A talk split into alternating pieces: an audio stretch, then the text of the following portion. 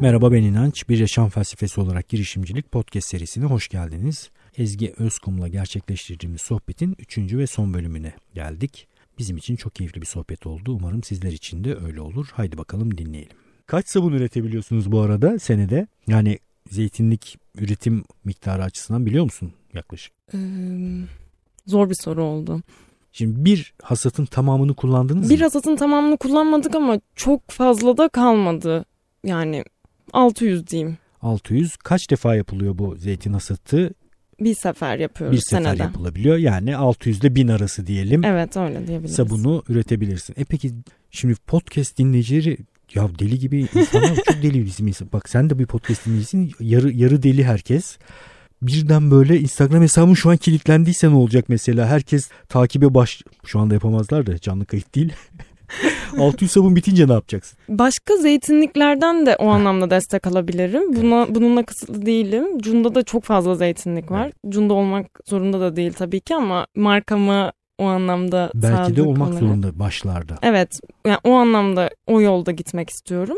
Farklı Bence sonra- zeytinliklerden de Ha, e, destek doğru. alabilirim. Doğru. Yani alıp zeytini belli tabii sen şimdi endüstri mühendisi olduğun için alacağın zeytine belli kriterler koyuyor olabilirsin. Çünkü bildiğim kadarıyla zeytin e, yerde olursa yerden toplanırsa asitliği asit miktarı artıyor. Daldan toplanırsa asit miktarı düşüyor. Evet. E, ne bileyim soğuk sıkım 0.8 dizyem asitliğe sahip bir zeytini sabun yapmak belki de deliliktir. Hiç gerek yoktur. E, onları hep araştır, araştıracağını tahmin ediyorum. Evet. Ee, şu belki an, aşırı lükstür yani soğuk sıkım zeytinyağından zeytin yapmak. Evet o birazcık lükse kaçıyor. Henüz o kadar kıyamadık diyeyim. Onları zeytinyağı olarak tüketiyoruz biz. Evet o salataya döktüğümüz ya bak ben o salataya dökülen zeytinyağından sabun yapan ve Japonya'ya gönderen birini tanıyorum. Ama Bakalım. şu bilgiyi bilmiyorum. Gerek var mı? Bu kadar yani şöyle gerek var mı derken şunu sormaya çalışıyorum. Sabun yapma süreci belki de o kadar saf bir zeytinyağının özelliklerini kaybettiriyordur. Şöyle soğuk sıkımda aslında e, bir ısıtma olmadığı için kaybetmiyor olabilir. Onun detayını çok fazla bilmiyorum ama sıcak yöntemde sıcak yöntemle yapılan sabunu zaten kaynattığınız için ben de o özelliğini kaybedebileceğini düşünüyorum ama şu an elimde bilimsel bir açıklama Bunu yok da bununla çalışır ilgili. mısın Ezgi? Yani Evet. soğuk sıkım bir zeytinyağı soğuk üretim tekniğiyle sabuna dönüştüğünde sıcak üretim tekniğiyle sabuna dönüşen ve soğuk sıkım olmayan bir zeytinyağından üretilen zeyt sabuna göre ne gibi bir farklılık arz ediyor? Hı hı. Yiyecek halimiz yok yani bu sabunu. şu anda yenebilir. Gerçekten nefis. Şaka maka değil bu arada. Ben baya böyle yuhu şu an sabun kullanacağım diye kullanıyorum sabunu. Böyle ipeksi bir dokuyla mis gibi kullanıyorum ve şimdiye kadar başka doğal olduğunu iddia eden sabunlar da aldım bu arada. Ve kokuyordu büyük ihtimal. Kokuyor ya kokuyor ya da böyle bir etki e, Hı hı. elde etmedim. Yani bayağı da araştırmıştım o dönemde. Saf %100 saf zeytinyağı konusu enteresan. Peki bu girişimden bu yaşadığın şeyden neler öğrendin? Yani şimdi hemen yakın dönemde bir ürün hem de senin gibi olsun. Yani Instagram üzerinden ve ürün üzerinden bir şeyler yapmaya kalkışacak birisine neleri önerirsin madde madde? Birkaç madde söyleyecek olursan ne öğrendin? Ee, hızlı yapsın, giriş, hızlı girmelerini öneriyorum kesinlikle. Ee, bunun gerçekten işe yaradığını gördüm. Çünkü ben hani sabunu Ocak ayında ürettik biz. Sabunu ürettikten sonra şu an 3 ay geçti Ee, ve gerçekten elimde tutabildiğim ve insanlara verebildiğim çok güzel bir ürünüm var. Markan var, sabunun var. Markam var, sabunum var. Bu gerçekten e, çok güzel bir duygu. O yüzden hızlıca girişsinler. O düşünme kısmını gerçekten geçmelerini öneriyorum. Hı hı. Ee, sonrasında satış öğreniyorum şu anda ben bu girişimle. Henüz çok başarılı olabildiğimi söyleyemeyeceğim ama farklı yöntemlerde deniyorum. O anlamda da Satışa biraz satışa evet Satış satışa yok, odak pazar. yani ürünü yapmak e, evet daha kolay kalıyor satışın yanında Değil onu mi? söyleyebilirim. Evet.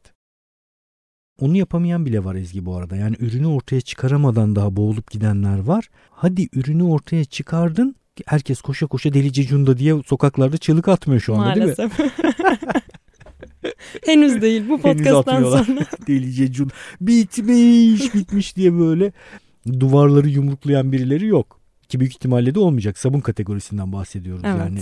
Ne bileyim ben mesela çok sevdiğim için tükendiğinde bir ay falan bekleyebilirim belki. Ya. Bende öyle bir hastalık vardır da herkes böyle olmayabilir. Ürettikten sonra insanlara o satın alma kararını verdirme kısmı çok kompleks. Kimsenin mutlak formülünü veremeyeceği hep öğrenme gerektiren bir yol. Sen de o yola bir an önce girsinler diyorsun. Evet hızlı girerlerse daha çok şey deneyerek daha hızlı belki o tarafta da sonuç alabilirler. Şu andaki en büyük problemin satış ve pazarlama bu durumda. Evet benim Onun dışında öyle. başka bir problemin yok. Evet. Bir de tabii ki iyileştirme noktalarım var. Hani Hı hı. herkesten geri bildirim alıyorum. Hı hı. Endüstri mühendisi olmanın kendi disiplininin buna, bu noktada sana faydası oldu mu hiç? Süreci daha orada da hızlı yapma gibi ve iyi yapma şeklinde içimde her zaman bu vardı. O anlamda daha verimli nasıl kullanabilirim ürünü gibi ya da malzemeyi gibi noktalarda faydası olmuş olabilir. Siz de tabii üretim teknikleri üzerine de dersler görüyorsunuz değil mi? Evet.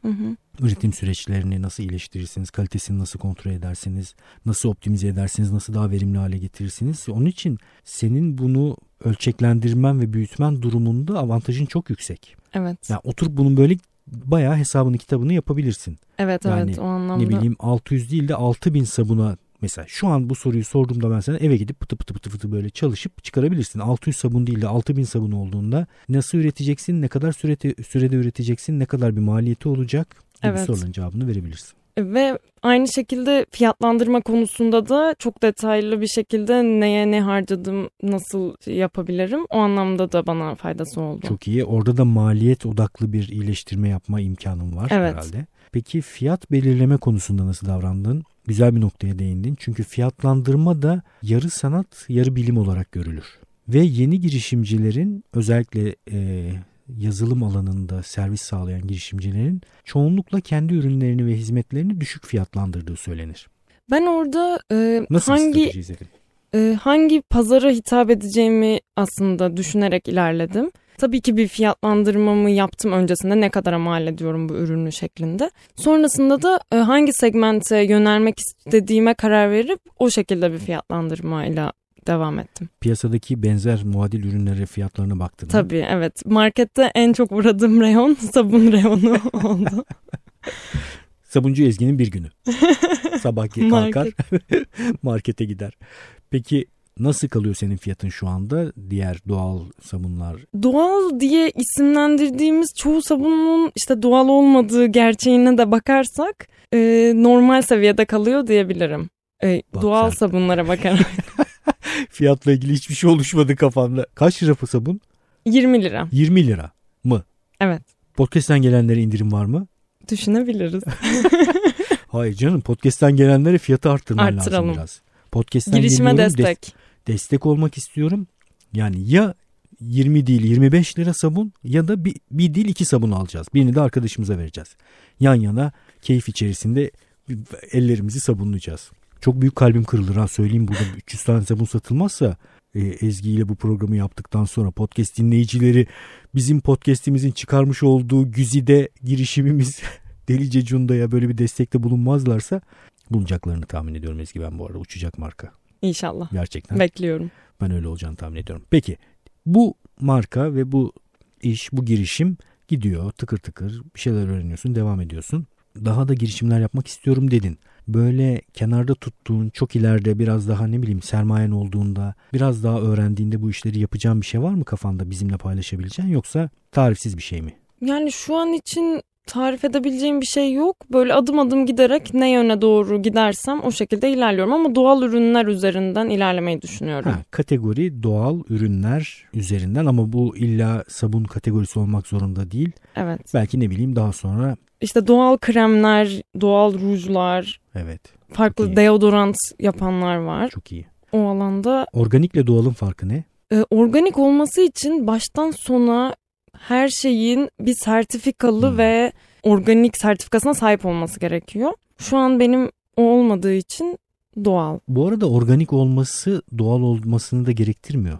Yani organik ürünlerden doğal olmayan yöntemlerle de bir şey yapabilirsin. Yapılabilir evet. Yani organik zeytinlerden alırsın.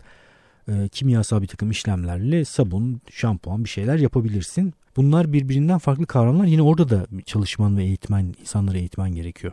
Evet doğru. Bu kategoride ben Türkiye'de güvenilebilir. Bunu daha önce de podcast'te de söyledim. Sen de hatırlarsın bal üzerine ya dedim. Hani niye yok? Evet. Yumurta. Yani insanlar talep var bir de yani. İnsanlar güvenebilecekleri düzgün bir şeyi almak üzere yola çıkıyorlar. Özellikle bebekleri olduktan sonra aileler doğal ürünler arayışına çıkıyorlar. Yoğurt, bal, yumurta, çeşitli işte e, sebze meyve vesaire gibi şeyler.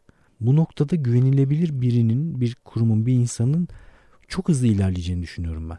Adana'dan yumurta getirtiren biriyim ben şu anda. Adana'daki bir girişimcinin üretmiş olduğu ve sertifikalı, ödüllü, güvenilir bir yumurtayı hiç üşenmiyorum. Siparişini veriyorum. Adana'dan bize yumurta geliyor. Çatalca var şurada dibimizde. Çatalca'da böyle bir girişim yok. Doğal ürünler kategorisi ve insanların güvenini kazanma meselesi gerçekten önemli diye düşünüyorum. Bu alanda da kendi güvenilirliğimizi zedelemeyecek bir takım işler yapmamız gerekir. Yani senin her aşamada her şeye çok özen göstermen gerekiyor. Evet. Özellikle senin kontrolünün dışına çıkan alanlarda çünkü en büyük kaçaklar orada yaşanıyor tahminimce Ezgi. Yani sen mesela sen kendi tarafında işlerini çok iyi yapıyorsun ama başka birisi zeytin üretirken inanılmaz kimyasallar bahçesine döküyor, koyuyor ve ürünler aşırı kimyasala boğulmuş oluyor ve ürün sana öyle geliyor. Gelememesi lazım yani uçtan uca tamamını kontrol ederek senin müdahalen olması gerektiğini düşünüyorum. Evet katılıyorum kesinlikle. Peki podcast dinleyenlere söylemek istediğim başka bir şey var mı? Tamamlamak üzereyiz. podcast dinleyenleri. Onları çok seviyor. Evet yani sana çok teşekkür ederim tekrar. Rica ederim. Ee, beni buraya davet ettiğin için. Benim için gerçekten bu da çok farklı bir deneyim oldu. Bu girişimim sayesinde seninle de iyice tanışıp evet, bu ortamı paylaşmış olduk. Tekrar geldiğin için de teşekkür ederim. Podcast dinleyicilerine de hızlı konusunda tekrar baskı yapıyorum. Ne düşünüyorlarsa hemen başlasınlar. Hayata geçirsinler. Çok teşekkürler Ezgi. Senin öykünü takip etmeye devam edeceğim ben ve insanlarla da bu öykünün detaylarını paylaşmaya devam edeceğim. Bizim için keyifli oldu. Umarım sizler için de keyifli olmuştur. Tekrar görüşmek üzere. İnançayar.com podcast sekmesinden linklere, kitaplara, insanların isimlerine ulaşabiliyorsunuz. Unutmayın ona bakın. İnançayar Instagram hesabını takip edebilirsiniz. Oradan gerekli duyuruların hepsini yapıyorum. Yaptığım eğitimlerin, katıldığım faaliyetlerin duyurusunu yapıyorum. Görüşmek üzere. Görüşürüz.